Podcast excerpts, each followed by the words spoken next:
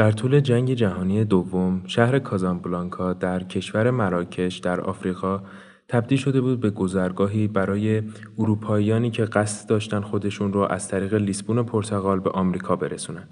آمریکا دریملندی بود برای خیلی از اون افراد که جنگ زده بودن و شرایط بدی رو تجربه می کردند. کازابلانکا محلی بود برای امیدها و ناامیدیها برای بسیاری از مردم جنگ زده اروپا.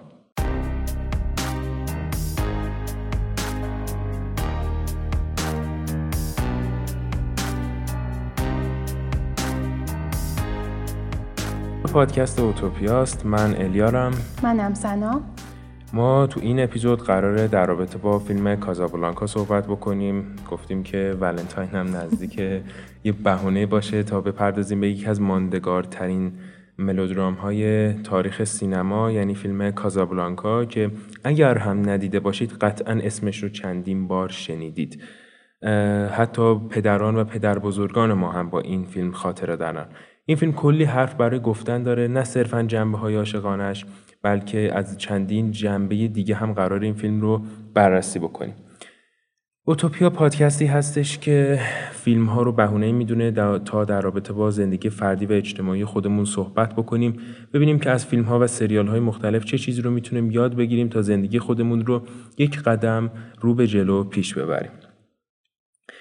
همچنین دو تا نکته من در همین ابتدای کار بگم که حمایت های مالی هستش که اگر شما خواستید به اختیار خودتون لطف می‌کنید از طریق سایت حامی باش که ما اطلاعاتش رو توی description قرار میدیم و همچنین وقتی اپیزود رو play می‌کنید اون پایین یه notification bar ی میاد که میگه اگر دوست دارید می‌تونید از طریق سایت حامی باش donate بکنید. به ما کاملا اختیاریه. طبیعتا ما برای اینکه کارهای پادکست رو بتونیم با کیفیت بهتری پیش ببریم و تجهیزات مورد نیاز رو بخریم نیاز به یک سری کمک های مالی هست. اگر خواستیم می‌تونین ما رو خوشحال بکنید با کمکاتون.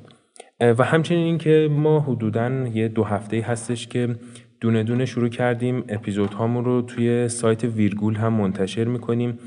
اگر کسانی که علاقه من هستن اپیزودهای ما رو به صورت متنی هم ببینن در همزمان با اینکه دارن گوش می‌کنن می‌تونن به سایت ویرگول مراجعه بکنن.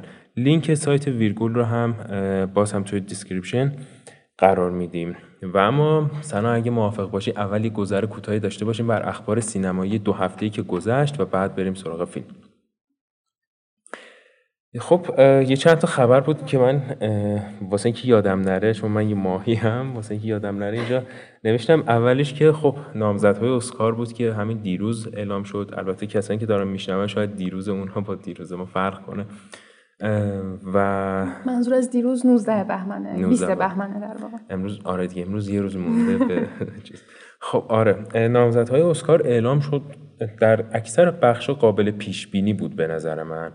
و قهرمان از فرهادی هم کاندید نشد. قابل حدس بود فکر کنم. ما تو اپیزود قهرمان هم یادم گفتیم که اگر هم نامزد می‌شد به نظر من برنده نمی‌شد که الان کلا نامزد نشد.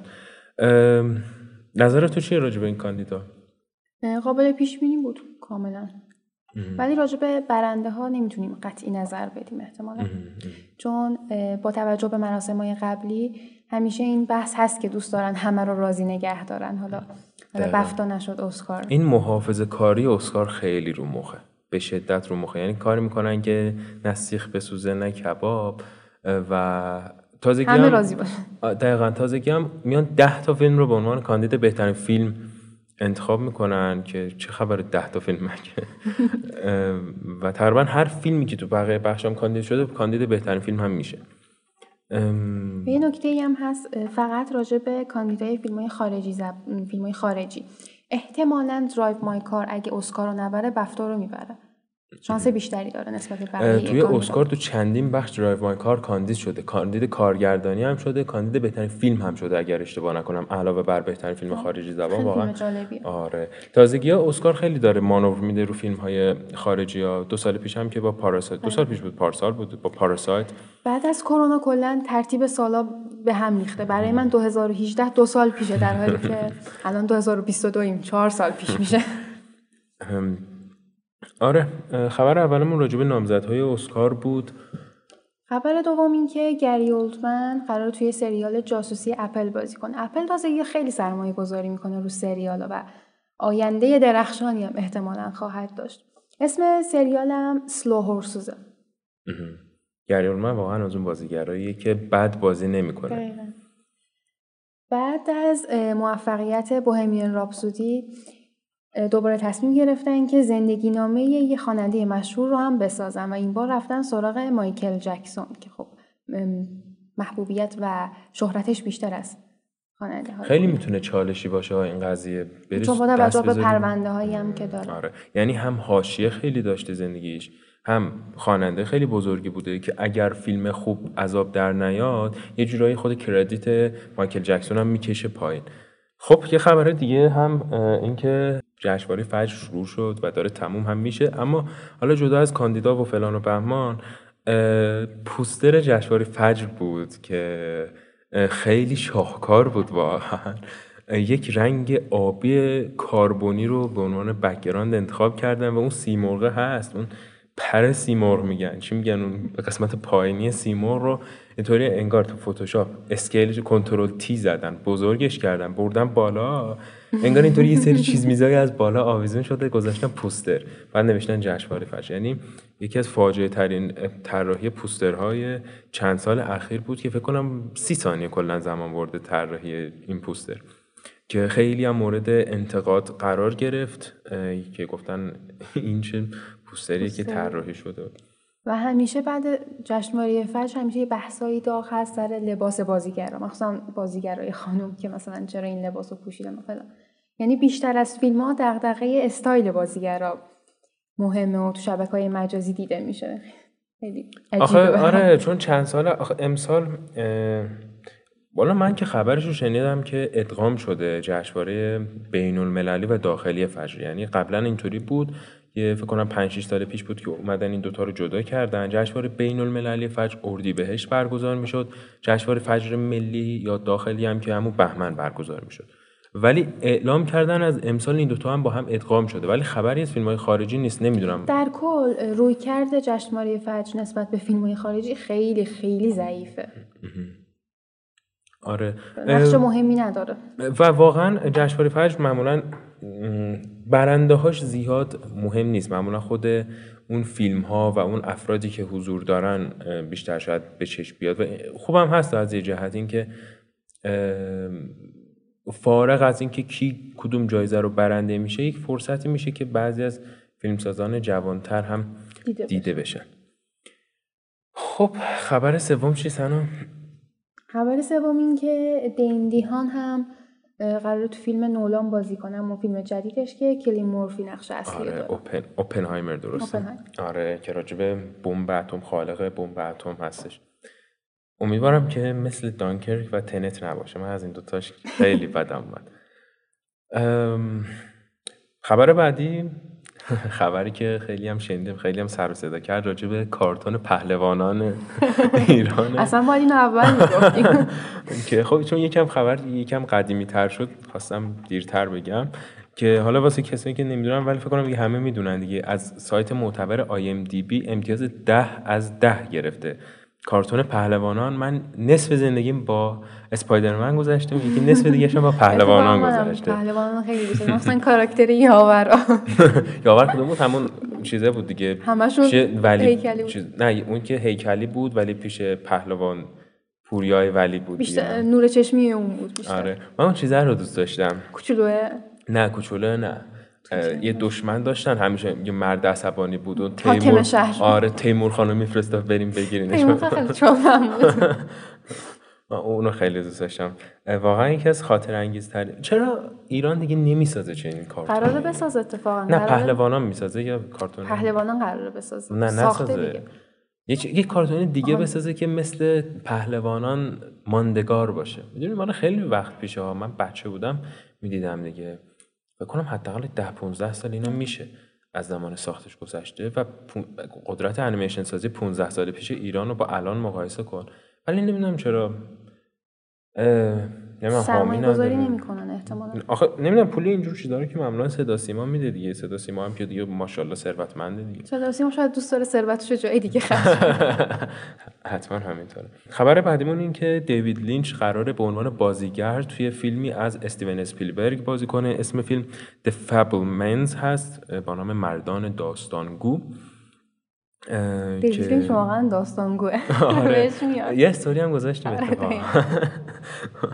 واسه کسی که نمی‌دونم من خودم میگم از فیلم های دیوید لینچ زیاد خوشم نمیاد. ولی از کاراکترش خیلی خوشم میاد. یعنی اصلا از مدل موهاش عینک زدنش حرفایی مدل حرف زدنش فیلمایی که می‌گیره از خودش. هواشناسی هم داره. آره هر روز این چیزش روتین زندگیشی که هر روز پا میشه اخبار هواشناسی رو میگه. امروز مثلا توی کالیفرنیا باد قرار از فلان سمت بوزه. کلا آدم جالبیه و هرچند قبلا سابقه بازیگری هم داره دیگه. توی سریال خودش تو این پیکس بازی کرده و اینجا هم قراره. اینجا نمی‌دونم حالا قرار نقشش کوتاه باشه یا نه ولی اتفاق هیجان انگیزی آره، پر سر و صدایی بود. اتفاق پر سر و صدایی بعد راسل کرو هم قراره تو فیلم مردن کبوتی که سونی قراره بسازه بازی کنه. خیلی جالبه اکثر بازیگرایی که مخصوصا چند دهه قبل سوپر استار محسوب می شدن خیلی رو آوردن به فیلم های قهرمانی شاید به خاطر شهرت این فیلم هاست یا بودجه خوبی دیگه. بعد جالبی هم اینجاست که خود بازیگرا هم بازیگرا وضعشون خیلی خوبه. حالا شاید نیاز چندانی به این فیلم ها نداشته باشن به این دستمزد جدید ولی خب دیگه طمع. آره نیاز به دیده شدن و خب چه بگم والا امیدوارم که حداقل وقتی هم صحبت نظر دادن راجع به این فیلم ها میاد وسط اکثرا میگن این فیلم ها به بدنه سینما آسیب میرسونن فقط جنبه سرگرمی دارن ولی خب خودشون هم که بازی می‌کنن در آخر. حالا که خبری بشنویم مارتین اسکورسیزی اومده مثلا تو اسپایدرمن بازی بکنه. واقعا این خبرم مثل بوم میتریک خب خبر دیگه موند. آیا؟ فکر نکن. بذار منم اینجا رو نگاه کنم. آره چیز خاصی نموند. خب بریم سراغ کازابلانکا.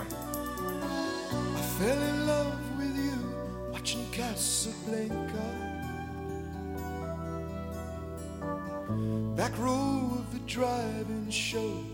In the flickering light. Popcorn and cokes beneath the stars became champagne and caviar. Making love on a long hot summer's night. I thought you fell in love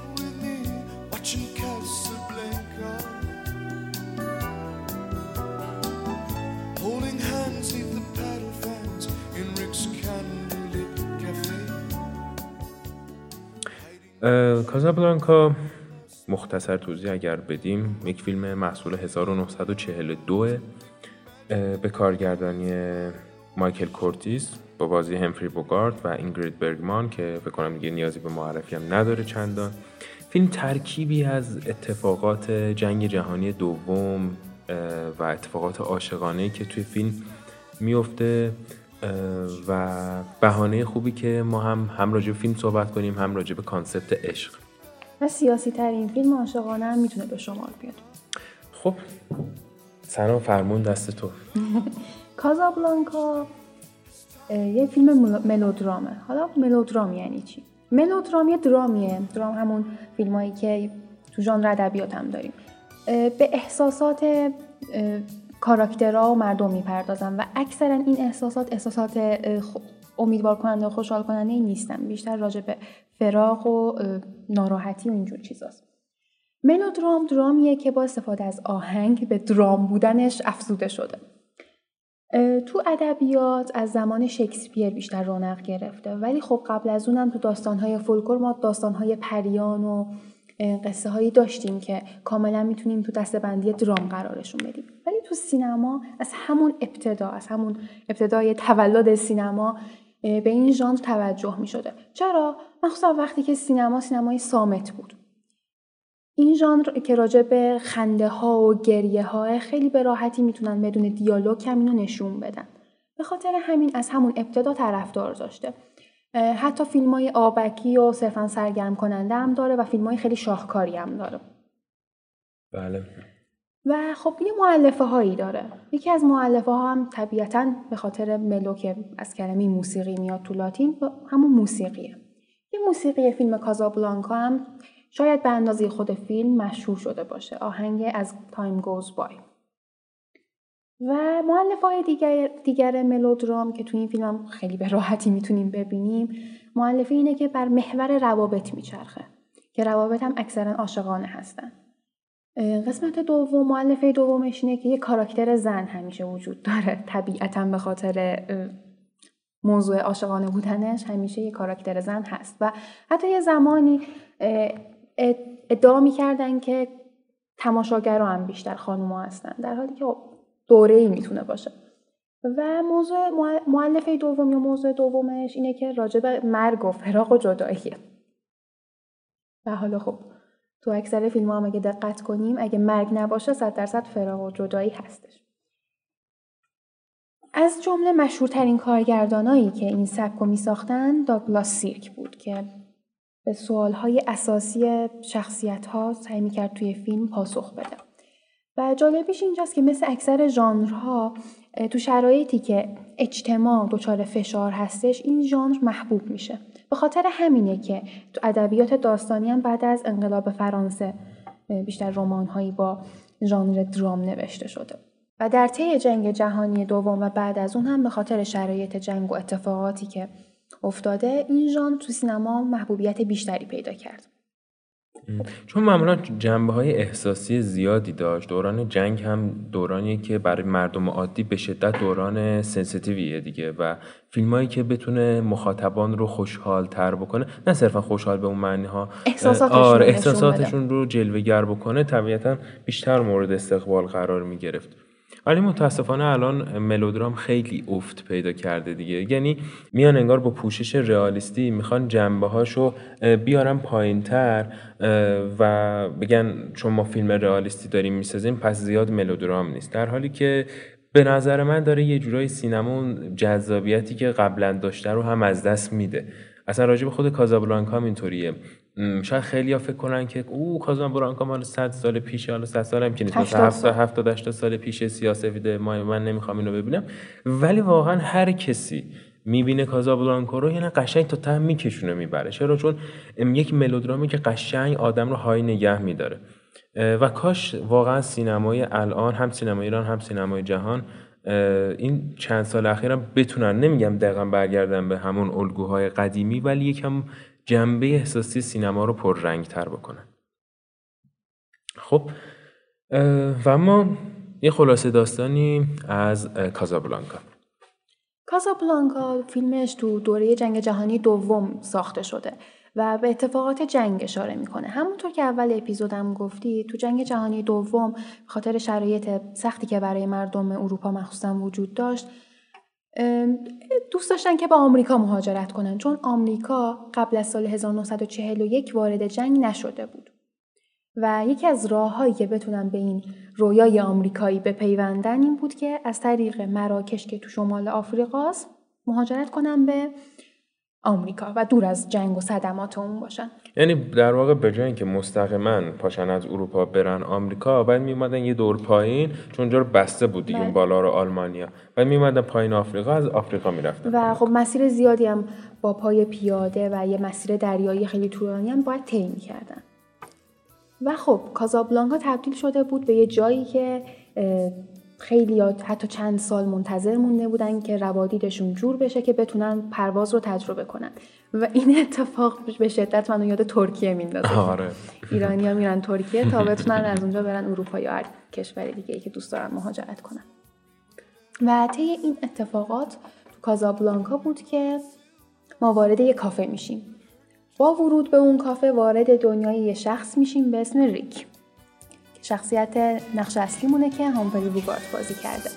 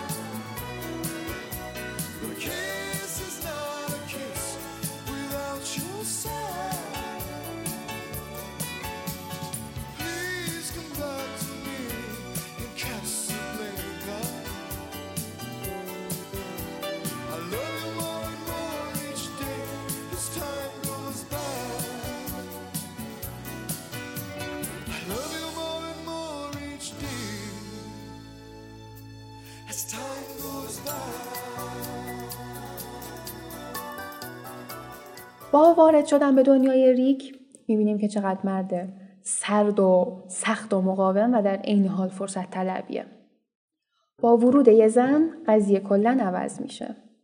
بله دقیقا. و اتفاقا یکی از چیزهایی که باعث شده شخصیت ریک ماندگار بشه همین پرغرور بودنشه دیگه. مثلا با هر کسی تو کافش مشروب نمی‌خوره. سر میز مشتریان دقیقا معمولا شطرنج بازی مورد علاقشه در عین حال که حواسش به همه هست ولی همه رو هم انگار نادیده می‌گیره. یعنی مثلا تو خود فیلم مثالی که هست اینه که یه دختری میاد میگه که من می‌خوام مثلا شب با این افسر پلیس بمونم تا به ما ویزا بدم ما بزنیم بریم در نگاه اول ریک می‌بینیم نادیدش می‌گیره اصلا پا از اون میز میره میگه به من چه؟ ولی در حالی که چند ثانیه بعد میره مشکل همون فرد رو حل می‌کنه. یعنی اون کسی که تظاهر می‌کنه که هیچ چیز واسش مهم نیست ولی حواسش به همه چیز و همه کس هست. یه شخصیتی که از هر جهت خوبه خوش هیکل خوش تیپ خوش صداست پول داره قدرت و نفوذ زیادی داره حتی مثلا یه آمریکایی تمام اون آمریکایی که هالیوود دوست داشت به مردم نشون بده مخصوصا به جهانیان. یک فرد آزادی خواه صلح طلب انقدر قدرت زیاد داره که نه قدرت مثلا پول و اینجور چیزها قدرت شخص کاراکترش انقدر زیاد هستش که حتی وقتی یکی از سر افسران نازی ها میاد به کافش می‌بینیم که اونا به افتخار ریک انگار از صندلیشون بلند میشن و باش احوال پرسی خب می‌کنن. نماینده سیاسی آمریکا هم تو جنگ جهانی دوم بود که قرار مفصل تر راجع به حرف بزنیم. و راجع به اینکه کاراکتر تو این فیلم چقدر بولده بعد گذشته 80 سال با اینکه از تازگی فیلم کم نشده ولی این کاراکترشه که ماندگارتره. بله. یه نظریه وجود داره که میگه فیلم های داستانی تاریخ سینما بعد یه مدت تو ذهن مخاطبا مخصوصا تبدیل میشن به مستند کاراکتر. درسته. خیلی جمله جالبیه. تو فیلم دیدیم. دقیقا مشخصی که اینجا هم برای همفری بوکارت هم هست. یعنی اصلا یه جورایی خواستن که چون از کشورهای مختلف ما کاراکتر داریم دیگه. و اون کاراکتری که از آمریکاست فکر کنم تنها کاراکتری که از آمریکاست خود ریکه دیگه. برتره نسبت آره یعنی یه جورایی می‌خواست نگاه سوسکی بگن که این آمریکا برتر از بقیه کشور است. آره. و یه نکته جالب این که این فیلم در خلال جنگ جهانی دوم ساخته شده. یعنی خیلی از فیلم ها اینطوری که وقتی جنگ تموم شده اومدن یک فیلم جنگی ساختن. ولی این فیلم دقیقا در 1942 ساخته شده. جنگ جهانی دوم از 1941 شروع شده تا 40 39 شروع شده. حالا تا 45 معمولا خیلی اختلاف نظر هست. بعضی میگن 39 بعضی 40 بعضی 40 41 اوج جنگ به خاطر آره بعد 44 هم تموم شد. آمریکا به جنگ. و این دقیقا تو 42 ساخته شده. یعنی دقیقا تو بحبوه جنگ جهانی دوم ساخته شده که اون اونجا اون یه جایی هستش که سرود می‌خونن متفقین تو اون کافه فلان. خیلی از افرادی که همخوانی می‌کنن با این سرود پناهندگان واقعی هستن که مثلا از آلمان یا بقیه کشورها اوورده شده بودن اونجا و واقعا وقتی میخوندن این رو گریه, گریه می‌کردن. چون واقعا خودشون عینا درگیر جنگ بودن اون موقع ها خب؟ از کاراکتر ریک شروع کنیم تا بیشتر به سیاست هم برسیم. کاراکتر ریک ابتدای داستان که ما میبینیمش یه کاراکتر خودخواه تا حدودی بدبینه. این بدبینی خودخواهانه که ریک داره کلبی مسلکی که داره به خاطر شرایط زندگیشه. چون ما بعدها از زبون کاراکترهای دیگه میشنویم که این اقدامات مبارزانه ای هم انجام داده. به اتیوپی اسلحه قاچاق کرده تو جنگ داخلی اسپانیا شرکت کرده که هر دو تا این اتفاق هم قبل از جنگ جهانی دوم رخ دادن و به نوعی زمین ساز و تحت تاثیر جنگ جهانی دوم و آیندهشون بودن. و کاملا نشون میده که ریک شاید سعی می‌کنه از گذشتش فرار بکنه. و یه دنیای کوچیکی رو ساخته به اسم کافش که از هر لحاظ هم از بقیه کافه های اون شهر بهتره. مخصوصا از کافه دیگه که نشون میده و حالت سنتی بودن رو داره. توتی آبی توتی آبی. و استعمار آمریکا رو هم به خوبی می‌تونه نشون بده. تو کشور مراکش خبری از بومی ها نیست مگر فروشنده های یه 80 درصد تخفیف میدن. فروشنده های فرصت طلب. کلا این فیلم پر از آدم های فرصت طلب که کاملا هم مربوط به جنگ جهانی دومه ولی وقتی شما اینو نگاه می‌کنین می‌تونین قیاس بدین به جامعه الان و فکر کنم 80 سال بعد هم قابل قیاس باشه. فقط الان نیست.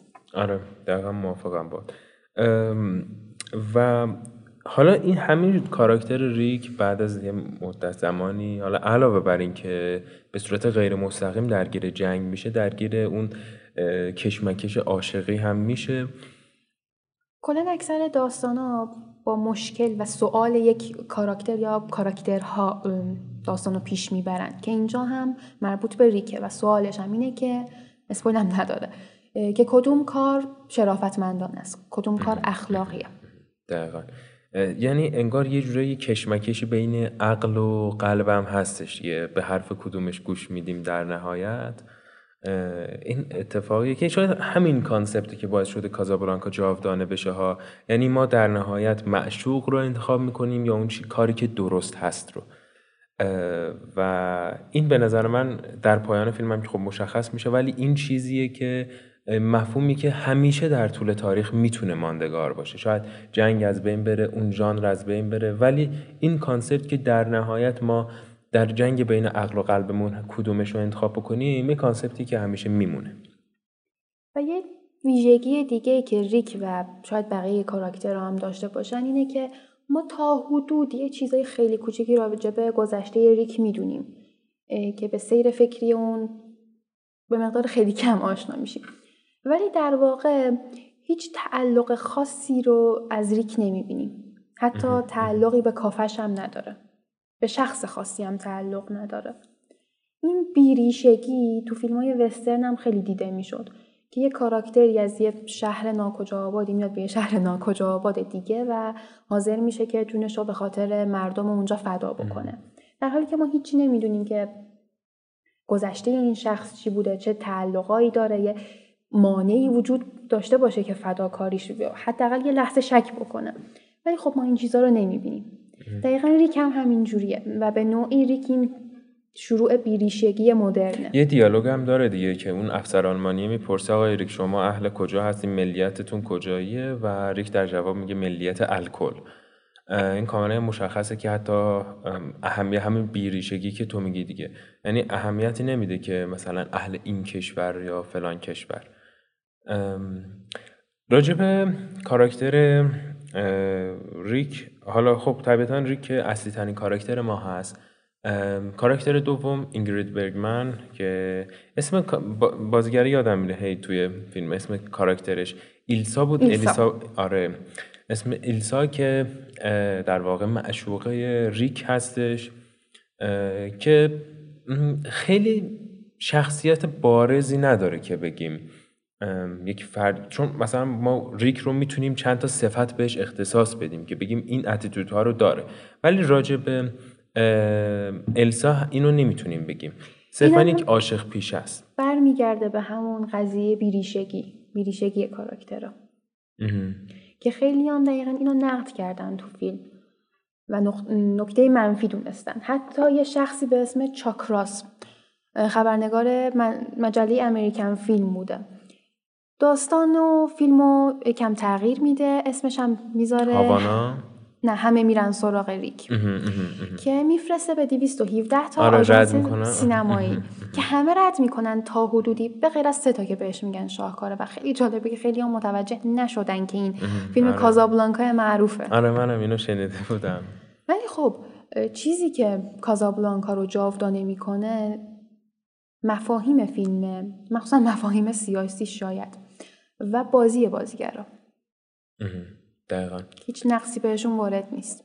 یکی از کاراکترهای خیلی تاثیرگذار هم اون نوازنده پیانو سم, سم یا سام بود؟ حالا اسم دقیقه شده حالا ما سم میگیم. اما سم هستش که خیلی کاراکتر جالبی داره سم. جزو اون افرادی که هیچ وقت خیانت نمی‌کنه و همیشه حواسش هم هست که داره چی کار می‌کنه. یعنی حواسش هست که به کی چی بگه. ولی در این حال فرد خائنی هم نیست یعنی مکار نیست. و همیشه هم باهاشون بوده. یعنی انگار این دوتا عاشق یک فرد سومی که همیشه باشون داشته اون نوازنده پیانو بوده.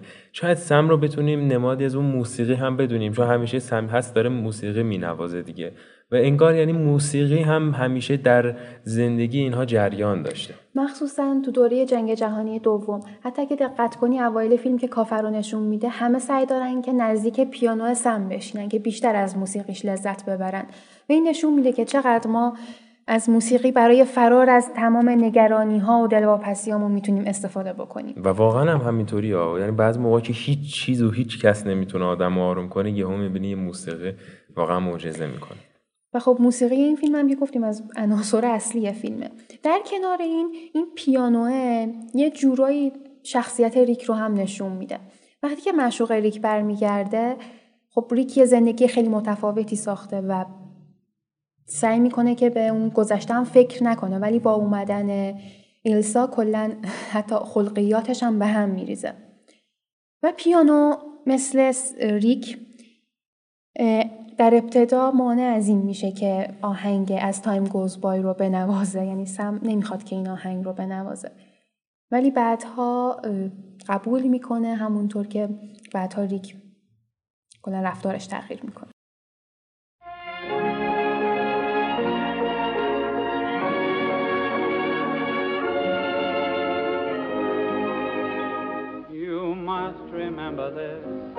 A kiss is still a kiss, a sigh is just a sigh. The fundamental things apply as time goes by.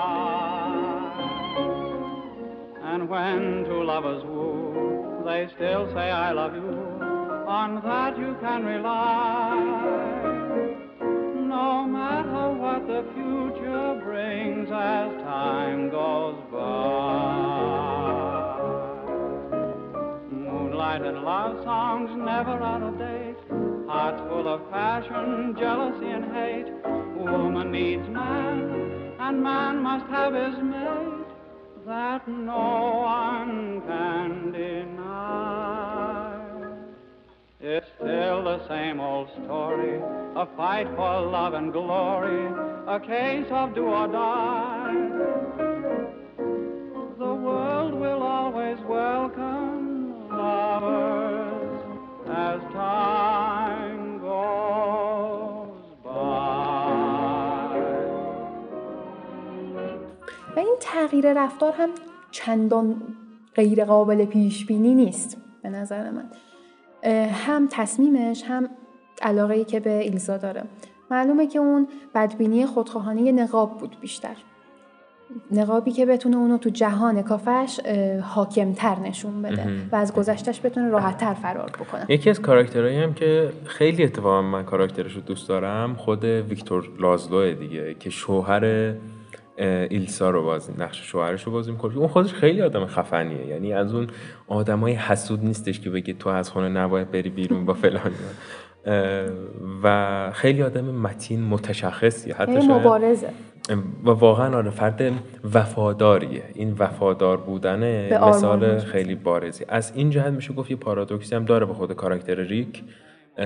که یه جا هم با هم دیگه راجع به همین صحبت می‌کنن. ریک میگه خب تو این همه کار رو داری می‌کنی که چی بشه؟ و اون در جواب میگه که تو فکر کن نفس نکشی چی میشه؟ منم دقیقا به همین خاطر دارم این کار رو انجام میدم. و اینجا اون پارادوکسی که ریک خودش رو یک فرد بیقید و بندی نشون میده و از اون طرف ویکتور لازلو خیلی خودش رو پایبند و وفادار نشون میده هم جالبه و قدرت حل مشکلات خیلی بالایی هم داره. یعنی هر موقع یک اتفاق بعدی واسه لازلو میفته خیلی خونسرد خیلی آروم و راحت می‌تونه با بسیاری از مسائل مواجه بشه. و جنبه مبارز بودنش هم خیلی بولده تو قضیه. و حتی یه جورایی یکی از جنبه های پنهان شخصیت ریک هم می‌تونه باشه. هم نظر سیاسیش و هم مقاوم بودنش. دقیقا. که در نهایت اینا تو پارادوکس قرار می‌گیرن. دقیقا. کلا مردیه که سختی زیاد کشیده و یاد عادت شده واسش سختی. برای یک سال تو اردوگاه کار اجباری نازی ها بوده. و اون تلخی ها و گرم و سرد زندگی رو چشیده. سنا به نظر من یکی از کاراکترهای بسیار بسیار بارز فیلم خود کافه است کافه و شهر کازابلانکا هستش. یه جورایی وقتی ما کازابلانکا رو می‌بینیم انگار یک فیلم نئورئالیستی هم هستش. از یه جهت هم میشه گفت هستا چون بالاخره در خلال جنگ ساخته شده. و اتفاقا این نکته جالبی هم که هست اینه که زمان اکران فیلم دقیقا مصادف شده با کنفرانس کازابلانکا که توش روزولت رئیس جمهور وقت آمریکا و چرچیل نخست وزیر بریتانیا اونجا تو اون کنفرانس شرکت داشتن.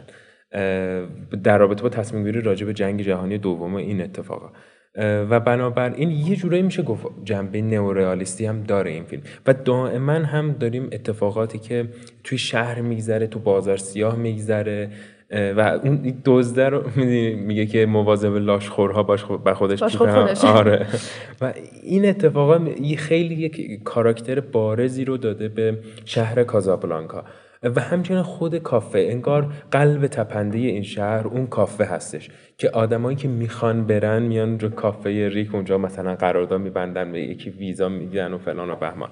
افسران ارتش میان اونجا عاشق پیشه ها میان اونجا افراد مسن میان تو اون کافه. انگار تمام کازابلانکا حتی تمام مراکش جمع میشن تو کافه ریک. و به نظر من معماری جالبی هم داره دیگه کافه که اون معماری مراکشی طور که ممرا پنجره نداره تاق و گنبد همه جا. و این معماری جالب خود کافه هم یک قطعا میشه گفت یکی از کاراکترهای هستی یه چیزی که راجب این کنفرانس کازابلانکا یادم رفت بگم اینکه واژه کازابلانکا توی زبان اسپانیایی به معنی کاخ سفیده. و اتفاقا میگن که این خیلی هم هوشمندانه انتخاب شده. چون نشون میده که روکردهای سیاسی فیلم اگه یکم دقت کنیم خیلی بارزه. و اینکه اسم شهرم اسم فیلمم کازابلانکا گذاشتن کاخ سفید و اکثر تصمیم هم تو اون کشور گرفته میشه واقعا به جنگ جهانی دوم من ربط احساس می‌کنم یه جورایی من این کاخ سفید یه ریپرزنتی از خود کافه ریک هم هست چون دیواراش همه جاش هم سفیده. اتفاقا کافه ریک می‌تونه نمادی از اون رویای آمریکایی هم باشه. و برتر بودنش تو شهر برتر بودن آمریکا نسبت به بقیه کشورها هم نشون میده. کلا ما سه تا ملیت داریم تو فیلم. حالا ملیت چهارم هم خیلی ضعیفتر. آمریکایی که ریک قدرتمندترین کاراکتر. فرانسوی ها که رئیس پلیس است که یه فرد خیلی فرصت طلبیه. آلمانی ها که برخلاف چیزی که از آلمانیا تعریف می‌کنن که اکثرا افراد متشخصیان سعی کردن خیلی آلمانیا رو شیطان صفت نشون بدن. و خب معلومه جنگ جهانی دوم دید نسبت به آلمان خیلی منفی شده و خیلی تغییر کرده. هرچند بعد جنگ جهانی اولم از جنگ جهانی اول این تغییر نگرش شروع شده بود. و چهارمی؟ و ملیت چهارم یا دلیلش نه ملیت چهارم. ملیت چهارم مراکشی هستن که گفتم خیلی کم نشون میده و این استعمار آمریکا رو بیشتر ثابت می‌کنه. خیلی راجع به سیاست حرف بزنیم حالا که بحثش به اینجا کشیده شد.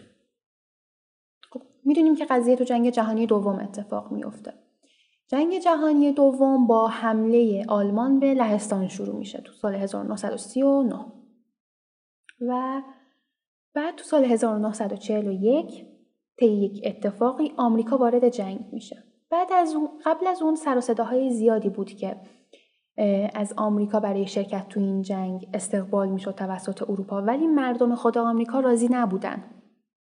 خب به خاطر اینکه جنگ کمبودهایی رو براشون خواهد داشت هم از لحاظ نیروی انسانی هم از لحاظ منابع.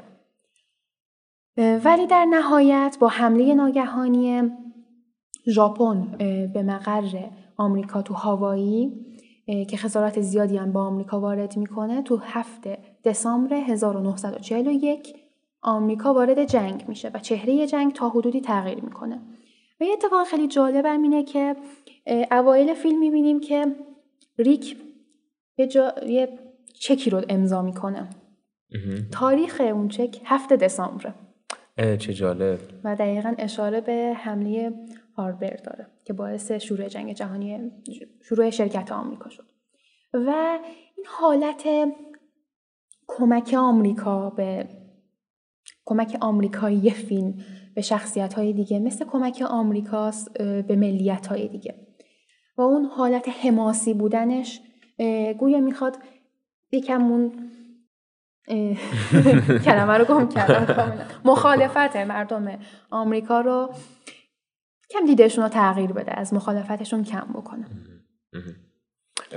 یکی از اتفاقاتی راجع به بحث فیلم رو سیاسی ترم می‌کنه اینه که قبل از اینکه اسم همفری بوگارت به عنوان کاراکتر نقش اصلی اعلام بشه گفته بودن که قرار رونالد ریگان نقش اصلی رو بازی بکنه که خب رونالد ریگان رو که می‌شناسیم دیگه قبلا بازیگر بود که رفت شد رئیس جمهور آمریکا.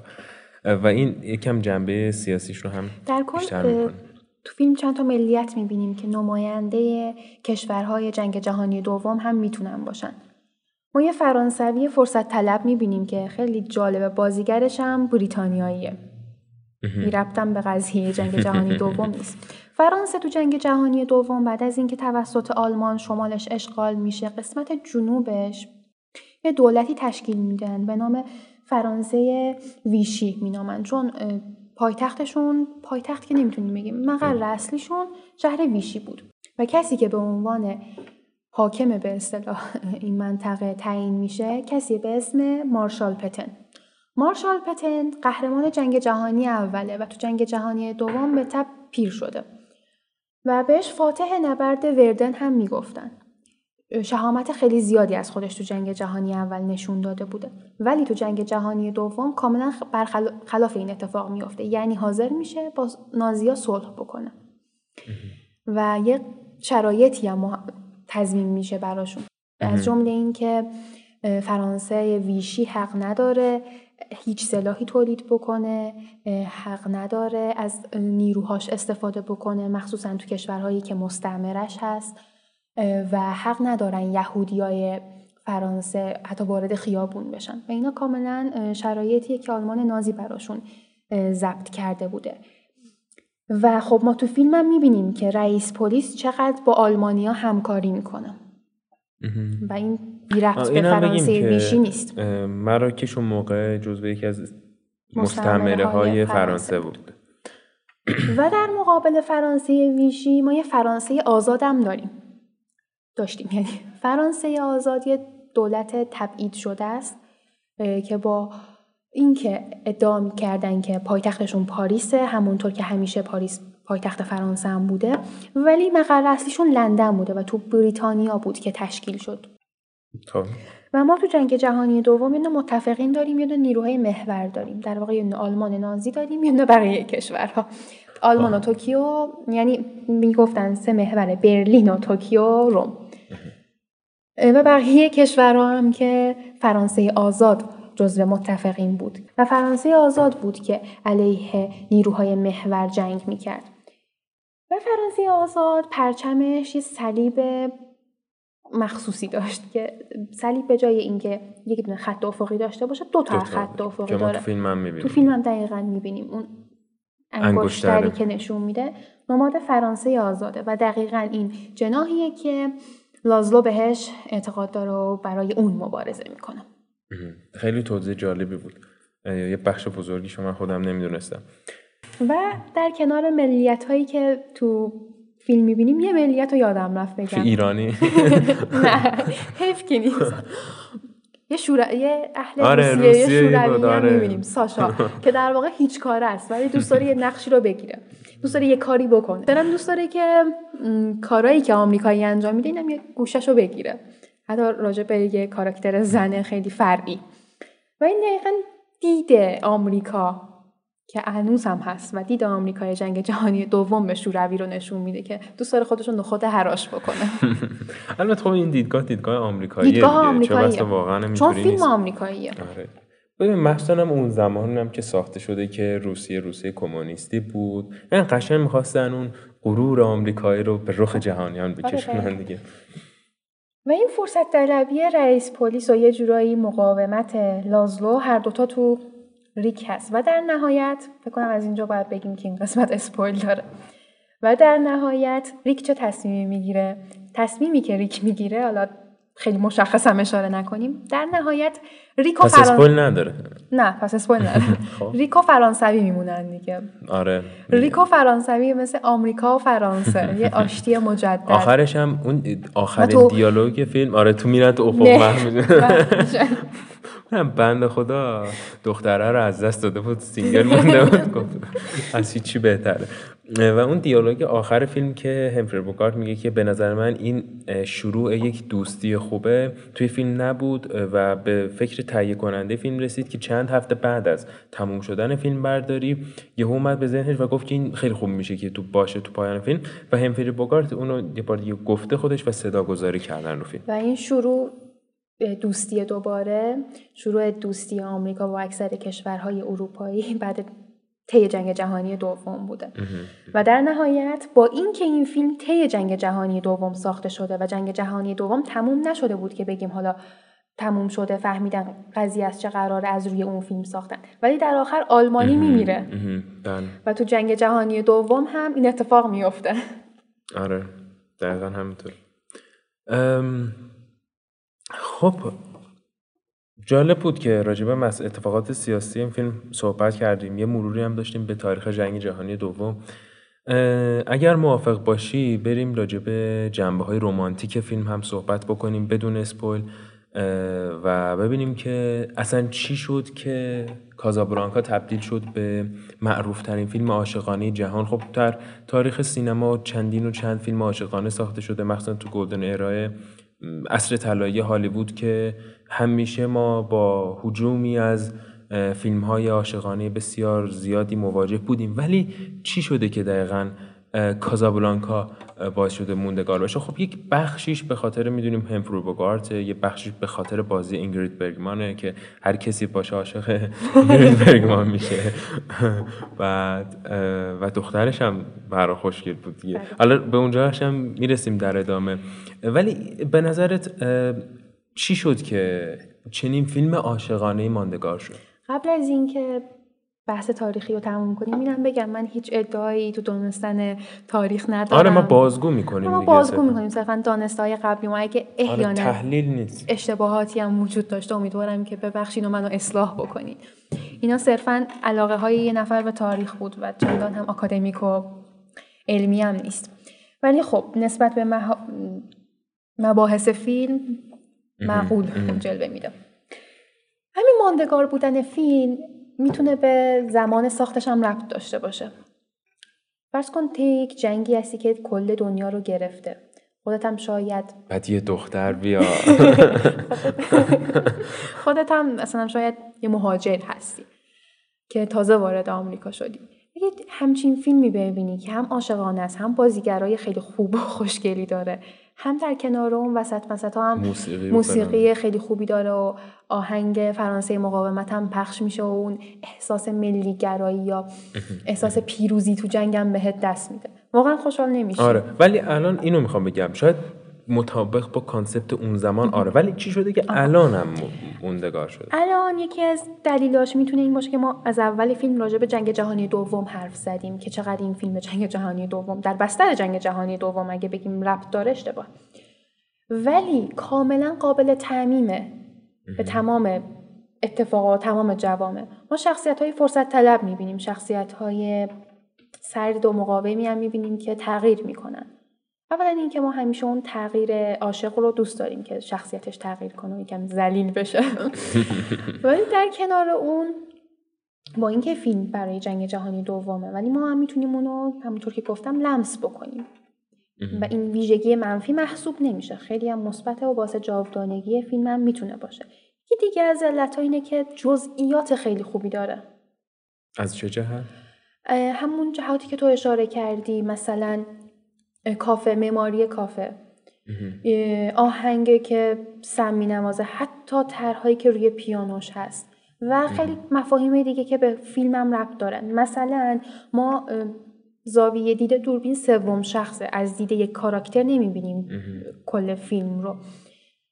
و بازیگران هم تا حدودی نسبت به این سوم شخص که ما هستیم بیتوجهن برخلاف فیلم های مدرن ولی ما فقط توی صحنه point of view یا از دید یک کاراکتر به جهان فیلم نگاه می‌کنیم. و اون هم دقیقا صحنه قطار صحنه ایستگاه راه‌آهن که بارون تندی هم میباره و ریک نامه ایلزا رو نگاه می‌کنه. نامه ای که با قطرات بارون شروع میشه به آب شدن و کلماتش کم کم محو میشن. مثل قضیه عشقشون که محو میشه. و آیکونیک هم هست. مخصوصا اون منتظر موندن یه شخصیتی مثل ریک و بازی هامفری بوگارت زیر بارون له شدن آره. احساس و غرورش. آره خیلی جالبه. مخصوصا که اون اونجا هم یه بارونی به تنشه یه کلاه هم به سر داره که یاد گنگستر ما رو میندازه که انگار از یه جهت یک قدرت دیگه هم بهش اعطا می‌کنه که این قدرتش شکسته میشه و در نهایت سوار قطار میشه میره. خب و اما کازابلانکا مستاق بارز عشقی هستش که فراموش شده و بعد از مدت ها دوباره یادآوری میشه و باز ما باید سرکوبش بکنیم. یعنی چیزی که واسه خود من حداقل به شخص خیلی خیلی جالب بود این بود که ما معمولا میگن ارزش یه چیزی رو وقتی می‌دونیم که از دستش بدیم. اون موقعی که خب بودن توی پاریس اینا با هم بودن وقتی اون اتفاق باعث جدایی اینا شده اون فراغه حسرت دیدن دوباره خیلی سخت بوده و وقتی یک بار دیگه فرصت دیدار میسر میشه و این دو نفر همدیگه رو می‌بینن ما احساس می‌کنیم که این بار دیگه ابدیه. این بار دیگه تا آخر عمر قرار پیش هم باشن. ولی باز هم می‌بینیم که دست سرنوشت کاری می‌کنه که اینا از همدیگه جدا بشن. کلا وقتی راجع به جنگم حرف می‌زنیم ما یه آماری داریم که مثلا جنگ جهانی دوم 80 میلیون نفر نزدیک 80 الی 100 میلیون نفر قربانی داشته. ولی چیزی که هیچ وقت به حساب نمیاد قربانی شدن احساسات قربانی شدن عواطف مردمه. مخصوصا افراد جوان. و میگن وقتی یکی به جنگ میره اگه کشته بشه یکی خودش کشته میشه یکی مشوقی که منتظرشه. ولی آرمانی و آره. اسمس کونه شما یه زمانی اسمس های عاشقانه میفرستن. شبیه این است ولی واقعا حقیقت داره. الان هم که خیلی از کسایی که میرن سربازی همین شکلیه ها. یعنی شرایط مشابهی داره دیگه. من مثلا دوستم ازدواج کرده بود و رفت بعد از ازدواجشون رفت سربازی. دقیقا همسرش همین شکلی بود. دو سال منتظر شد که شوهرش برگرده از سربازی. سربازی خیلی چیز مزخرفی اینجا اشاره کنم. آره فکر کنم منم قرار یه سال دو سال دیگه. و حالا نزدیک ولنتاین هم هستیم. اگر بخوای خودتو عشق رو تعریف بکنی حالا فارغ از تمام کلیشه هایی که ما دیدیم و شنیدیم و فلان تعریف خود برداشت خودتو از عشق نه صرفا به یک معشوق خاص به طور کلی واژه عشق. می‌تونه مثلا هر چیزی باشه. به نظر من اون عشقی که بیشتر تو ادبیات و اینجور چیزا شنیدیم عشق به معشوق منظورم ادبیاتی که تعریف می‌کردن عشق به الهیه نه. اگه تعریف نشه بیشتر می‌تونه خودش رو نشون بده چون در عملی که دیده میشه نه از روی حرف. و راجع به عشقی که می‌تونیم به خیلی چیزا داشته باشیم. عشق به جهان عشق به اشیاء خاص مثل عشق به مثلا لپتاپ و کامپیوتر و اینا. وقتی عشق به جهان مخصوصا میشنوم یاد حرفای فریدون فرخزاد میافتم. طی یه مصاحبه مصاحبه که تو برنامه شوش خواننده شهره که الان می‌خونه و زنده است. قرار بود اجرا بکنه ازش می‌پرسه تو عاشقی؟ میگه نه. میگه خب مگه میشه آدم عاشق نباشه؟ مخصوصا افراد جوان مخصوصا نوجوانا. اصلا نوجوانی که عاشق نشه سالم نیست. و اونم میگه خب نشدم دیگه. خیلی کوتاه جواب میده خیلی خجالتی به نظر میاد برخلاف چیزی که من همیشه ازش تصور می‌کردم. بعد ازش می‌پرسه که عشق به جهان عشق به مردم چی تو که برای مردم می‌خونی. گفت آره من عاشق جهانم عاشق مردمم. گفت که باشه پس یه سوال ازت می‌پرسم. الان تو ویتنام چه خبره؟ اون موقع هم ویتنام درگیر جنگ بود جنگ. داخلی که آمریکا هم خب تو شرکت داشت. شوهر میگه که سوال سیاسی نپرس. فریدون جواب میده که از کی جغرافیا به سیاست ربط پیدا کرده؟ من می‌پرسم ویتنام کجاست؟ ویتنام یه کشور تو از لحاظ جغرافی بهش نگاه کن. و در نهایت ازش به شهره میگه که تو یه آهنگ خونی به نام ناجی. ناجی یعنی چی؟ میگه نجات دهنده. فریدون میگه تو ادعای نجات دهنده بودن داری ادعای عاشق بودن به مردم داری ولی هیچ شناختی از اینا انگار نداری. و این دقیقا مستاق همه این شعارهایی که مخصوصا افراد مشهور میدن. خیلی جالب بود. I'm a melancholy man. That's what I am All the world surrounds me and my feet are on the ground. I'm a very lonely man, doing what I can. All the world astounds me, and I think I understand that we're going to keep growing. Wait and see.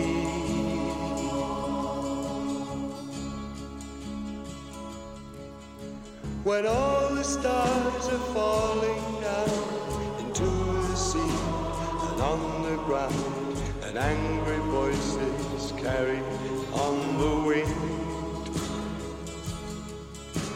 A beam of light will fill your head, and you'll remember what's been said by all the good men this world's ever known.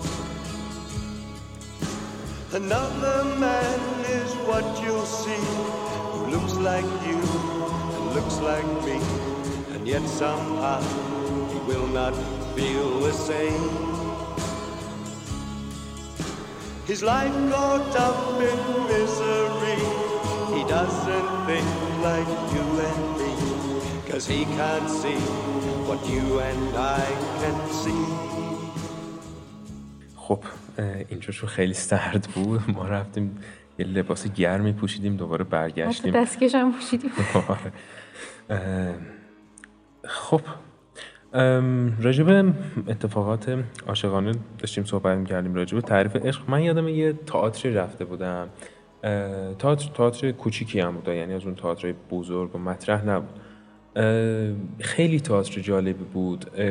داستان یک فرد دیوانه بود که عاشق یک دختری شده بود به اسم شهلا. نمی‌دونم اینا قبلا تو پادکست گفتم یا نه ولی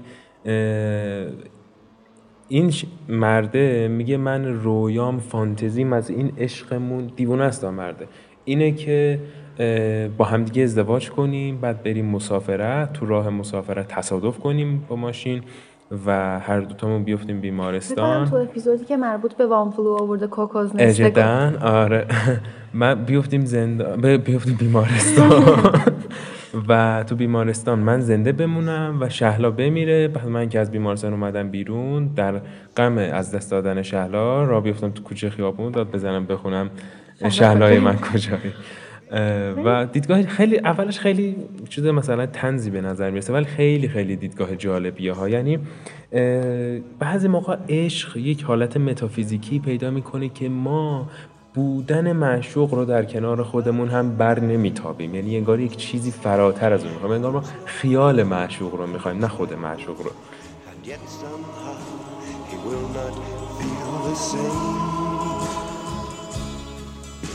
His life caught up in misery. He does not think like you and me. Cause he can't see what you and I can see. I'm a melancholy man. That's what I am. All the world surrounds me and my feet are on the ground. I'm a very lonely man. Doing what I can. All the world astounds me, and I think I understand that we're going to keep growing. Wait and see. رسول پرویزی تو کتاب شلوارهای وصله دار دقیقا توی یکی از داستان کوتاهاش به این قضیه اشاره کرده که احتمالا خاطره خودش هم هست. میگه ما جوان بودیم دانش آموز بودیم. دانش آموز دبیرستانی. و ادبیات میخوندیم. برخلاف بقیه که مثلا ریاضی اینا می‌خونن و شاید با فرمول های سخت سر و کار داشته باشن ما با شعرهای حافظ و سعدی سر, کار، سر و کار داشتیم. و به خاطر همینم بود که یه دختر همسایه می‌دیدیم سری عاشقش می‌شدیم. خب طبیعی خیلی هم جالب توصیف می‌کنه میگه که جوونی و فصل بهارم بود شهر شیرازم بود ما درسمونم کلا شعرهای عاشقانه و حافظ و سعدی اینا هم بود. دیگه نون مفت پدرم بود دغدغه ای نداشتیم کاری نداشتیم جز این که از یکی خوشمون بیاد. البته اینستاگرام هم نبود که ریپلای بزنی به استوریاش من خاطر مجبور بودم. و میگه که من در نهایت به این نتیجه رسیدم که عشق من با اون عشقی که معقوله خیلی فرق داره. چون من عشق عشق رو در خلال داستانهای مشهور و ادبیات جستجو کردم. من اصلا بودن. معشوق. و به قول تو بر نمیتابم. حس می‌کنم که قراره به هم نرسیم. من همینجوری بمونم و جون بکنم اونم بره مثلا خوشبخت شه.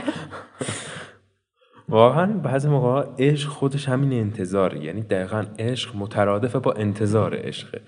از وقتی که وسال اتفاق میفته اون جنبه عشق رنگ میبازه. کلا عشق شاید بشه گفت انتظایی ترین چیزیه که بشر به خودش دیده. شاید حتی بشه گفت انتظایی تر از کیهان و ایلین ها و همه اینا خود عشق باشه. یه چیزایی که معمولا گفته میشه راجع به عشق بحث اینه که میگن نمی‌دونم حالا تو خودت اعتقاد داری یعنی دوست دارم بشنوم نظر تو.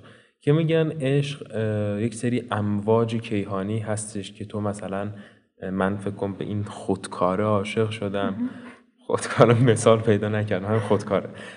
یک سری یک سری امواج کیهانی ارسال میشه از سمت مغز من به این خودکاره که باعث میشه که این خودکاره مثلا جذب من بشه.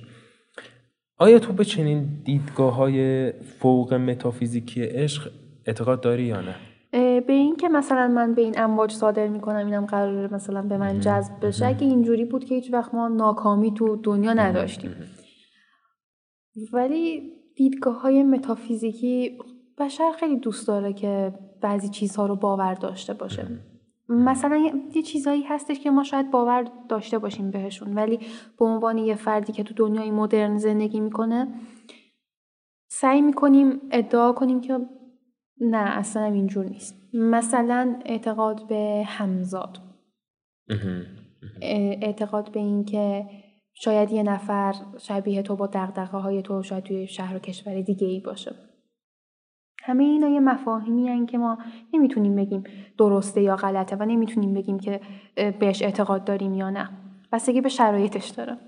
همیشه راجع به روابط و عشق و اینجور چیزا صحبتش میاد. مخصوصا راجع به روابط. یاد حرف وودی آلن میافتم. تخم مرغ تخم تخم مرغاش نیاز داریم یه نفر میره پیش روانپزشک میگه که خواهرم یا دوستم همسرم نمی‌دونم که ادعا می‌کنه که من مرغم. خب اونم روانشناس میگه که خب تو که باور نمی‌کنه مرغی برو بهش بگو که مرغ نیست نیستی. و اونم میگه که نه من به تخم مرغاش نیاز دارم. و شاید اکثر روابط نه صرفا عاشقانه. اتفاقا بیشتر روابط کاری و دوستانه. سر همین تخم مرغاست. اگه یه روز تخم مرغا تموم بشه این روابط هم تموم میشه.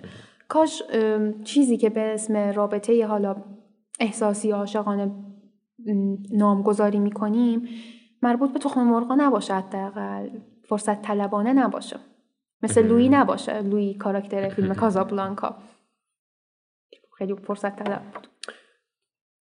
من خودم به شخصه به این که میگن امواج کیهانی و اینا اصلا اعتقاد ندارم. به نظر من صرفا یک توهم ساخته بشره که عشق رو زیاد از حد گندش فکر می‌کنم می‌کنیم. اما میگم با من در جایگاهی نیستم که بگم حتما اینطوریه اونطوری نظر خودم حتی شاید نظر خودمونم یه مدت دیگه تغییر بکنه. آره بشر بدون تغییر ولی مثلا من یادم یکی از دوستام کتاب راز رو به هم هدیه داد. و من نشستم خوندم و 180 درجه مخالف صحبت های راز شدم. خوشحالم که مخالفی چون منم مخالفم. جدا آره. چون مثلا اون چیزی که راز میگه همینه دیگه دقیقا. میگه که تو یه چیزی رو می‌خوای. حالا نه در حد درجه عشق ولی میگه تو یک چیزی رو می‌خوای یک اتفاق رو می‌خوای. میگه تو اگر باور داشته باشی که اون اتفاق میفته واقعا واسط میفته چرا؟ چون یک سری فعل و انفعالات کیهانی رخ میده که اون رو به سمت تو جذب می‌کنه تو رو هم به سمت اون می‌بره. من خب من می‌تونم هر روز حداقل هزار تا مثال بزنم از اتفاقاتی که می‌خوام بیفته و نمیفته و همین مثلا راجع به همین پادکست که بتونیم یکم تجهیزات بهتر بکنیم یا من تو صبح فکر کنم اگر اتفاق افتاد.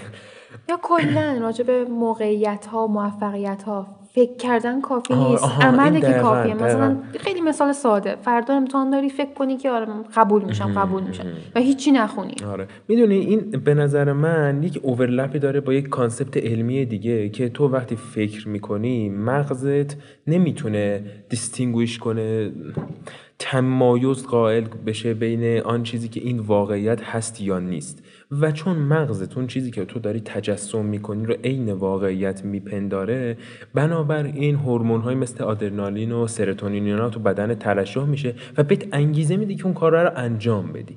ولی اینکه صرف فکر کردن باعث بشه که اون اتفاق بیفته این به نظر من صرفا یک بهانه و دلیل تراشی هستش برای عدم تلاش. یعنی من واقعا معتقدم برای رسیدن به هر موفقیت یا مثلا عشق نه صرفا عشق معشوق عشق به کاری که می‌خوایم. شاید برای یکی قبول شدن تو کنکور باشه برای یکی یک ازدواج باشه برای یکی مهاجرت باشه برای یکی مرگ باشه اصلا هرچی تنها عاملی که ما رو باید پیش ببره سه تا فکر کنم چیز باشه. یه مایندست درسته تلاش کافی و صبره اگر این سه رو داشته باشیم دیگه راز و فلان و بهمان اینا فکر نکنم اون چیز مهم تا آدم تلاش نکنه هی فکر کن هی فکر کن.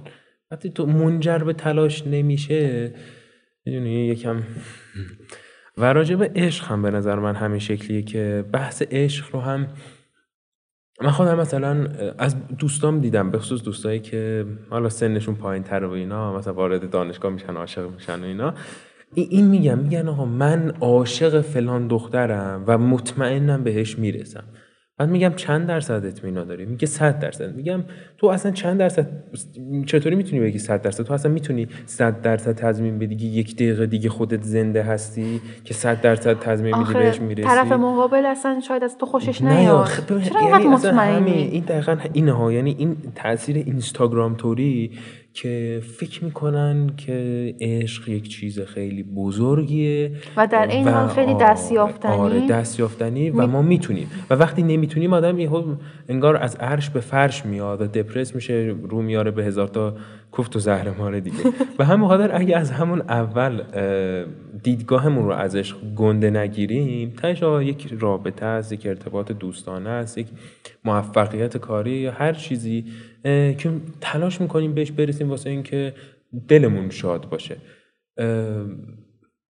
من خودم به شخصه مثلا عشق رو خیلی چیز بزرگی نمی‌دونم. حتی مثلا میگن عشق به مادر فرق داره. ولی من باز هم میگم عشق باید خب درست احترام باشه دوست داشتن باشه ولی عشق به اون معنای روحانی و کهکشانیش کلا عشق هم جز به کلمه هاییه که خیلی من از معنی استفاده شده. شده. آره خیلی آره. سو استفاده شده. آره دقیقا. یه پستی رو دیدم تو اینستا اتفاقا استوریش هم کردم. یه نفر پست گذاشته بود از این پیجایی که بیا تو پیج من میلیاردر شد. گفت چی بود؟ جذب یک نفر فقط با نگاه کرد نه ببخش پولدار شدن. پولدار شدن فقط با نگاه کردن به یک نفر. بعد یعنی نسبت به یک نفر پولدار نگاه کنی و پولدار بشی فقط اون موقع است که بری جیبشو بزنی. تو فقط کافی نگاه بکنی به اون رودمپ آدمای موفق و همونها رو عینا تکرار کنی. تو اینکه فقط آدمای پولدار رو نگاه کنی کافیه. باعث میشه تو پولدار بشی.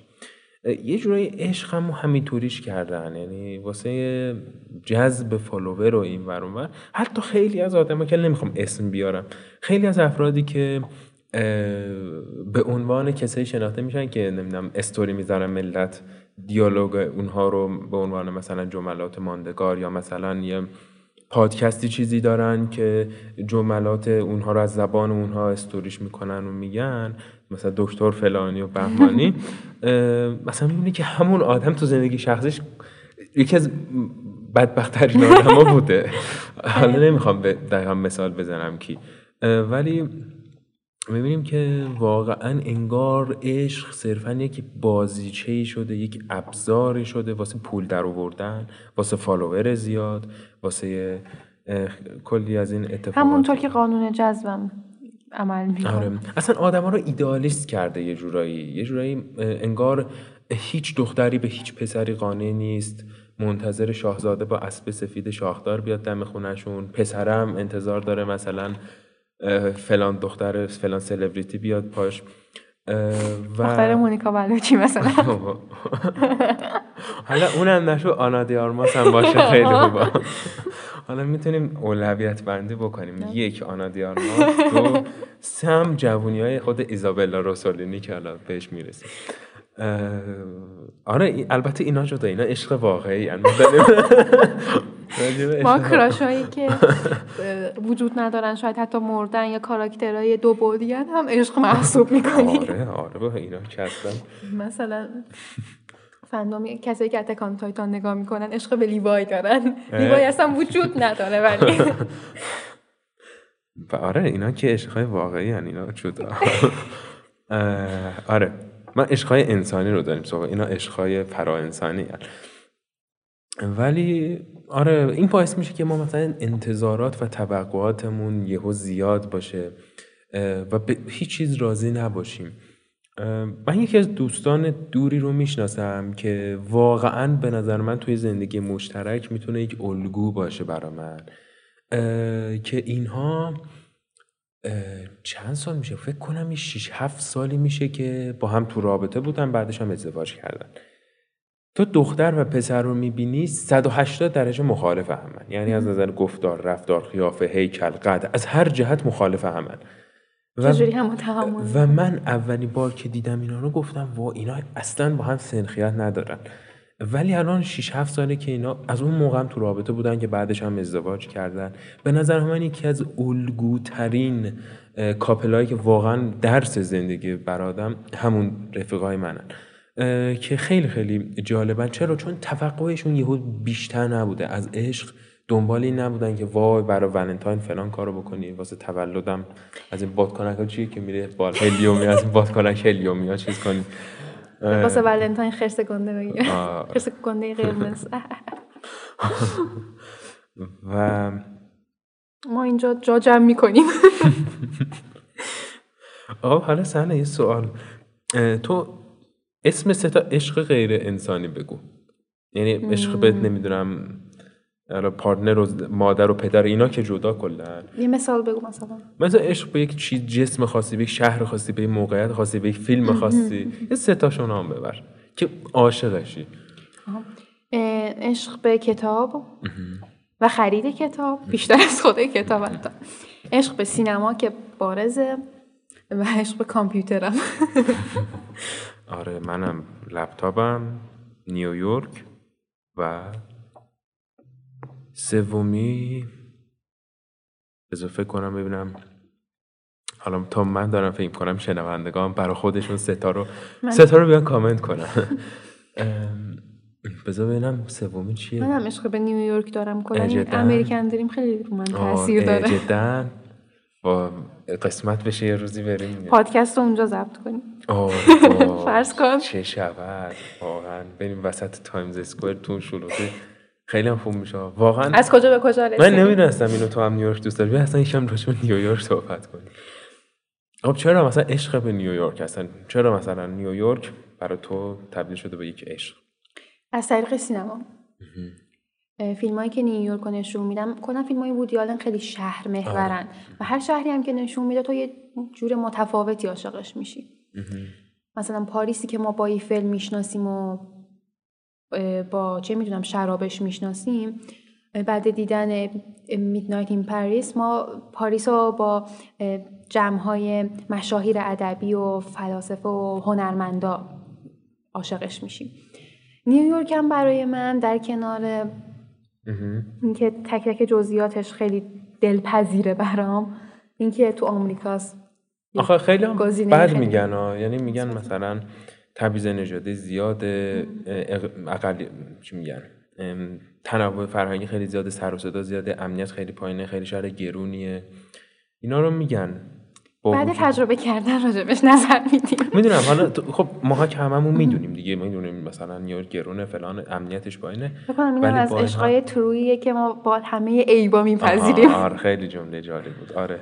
اصلا یه جورایی همین چیزه فکر کنم جذابش کرده. یعنی یک- یکی از فانتزیایی که من خودم دارم تو ذهنم که اگه تو نیویورک باشم یعنی عشق اینو دارم که تو منحتن باشم شب که دارم سرم می‌ذارم رو بالش صدای آژیر پلیس بیاد.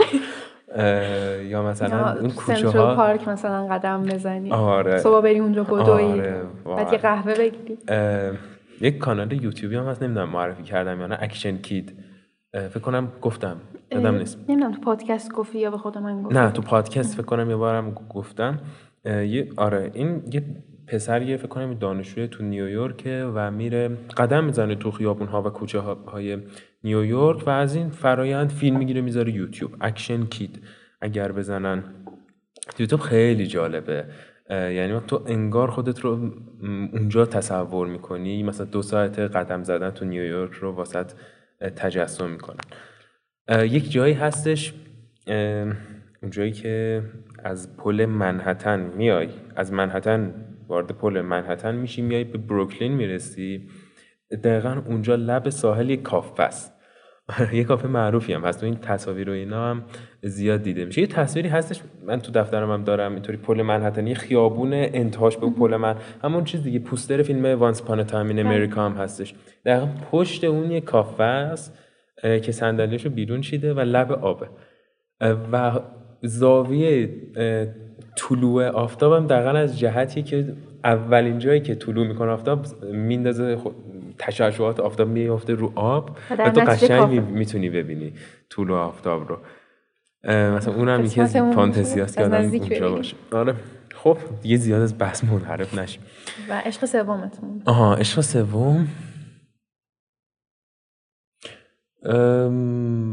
فکر کنم مثلا بتونم بگم مثلا چالش داشتن تو زندگی. هر موقع چالش دارم تو زندگی بهتر می‌تونم لذت ببرم از تک تک اتفاقا.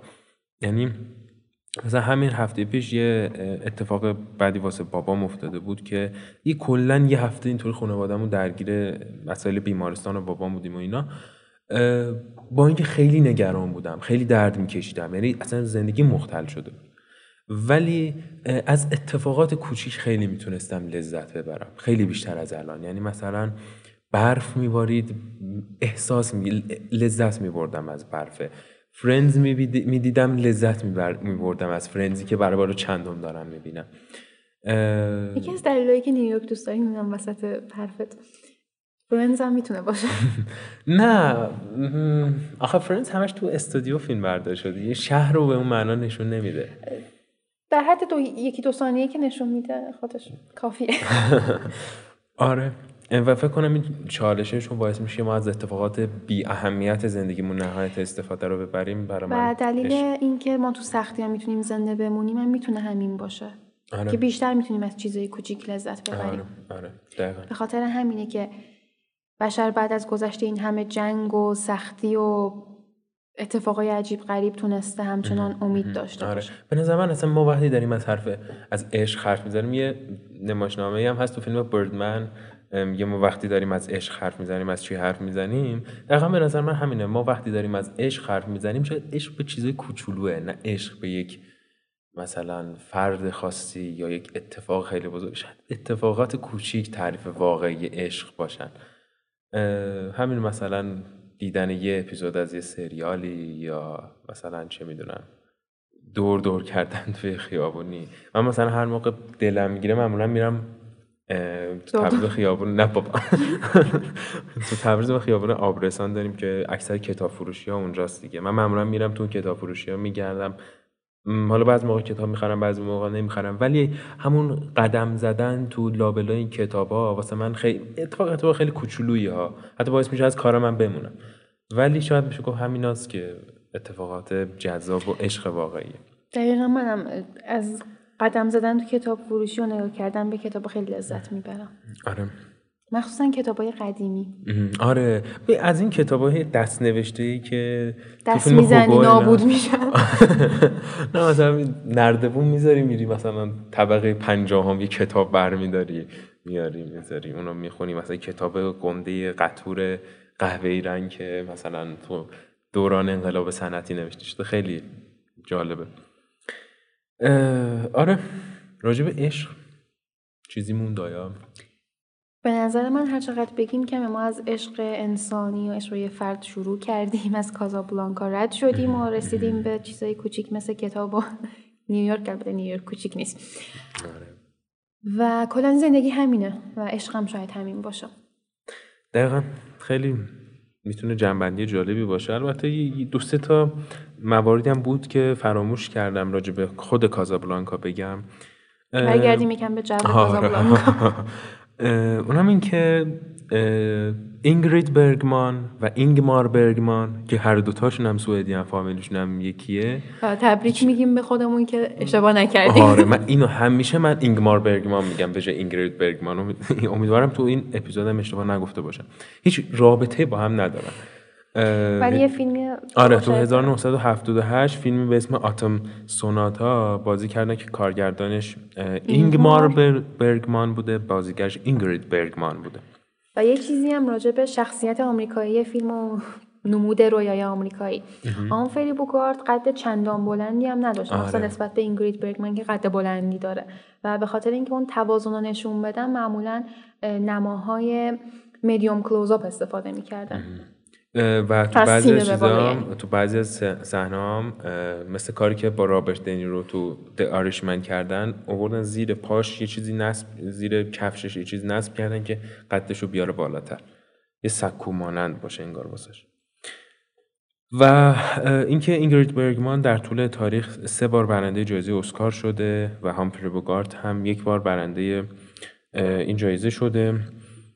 و فکر کنم آها یه چیزی راجع به داستان زندگی پرهاشیه اینگرید برگمان که اینگرید برگمان داستان زندگیش هم چندان بی رفت به خود فیلم کازابلانکا هم نیست. اتفاقات کازابلانکا یه جورایی تو خود زندگی اینگرید هم افتاده.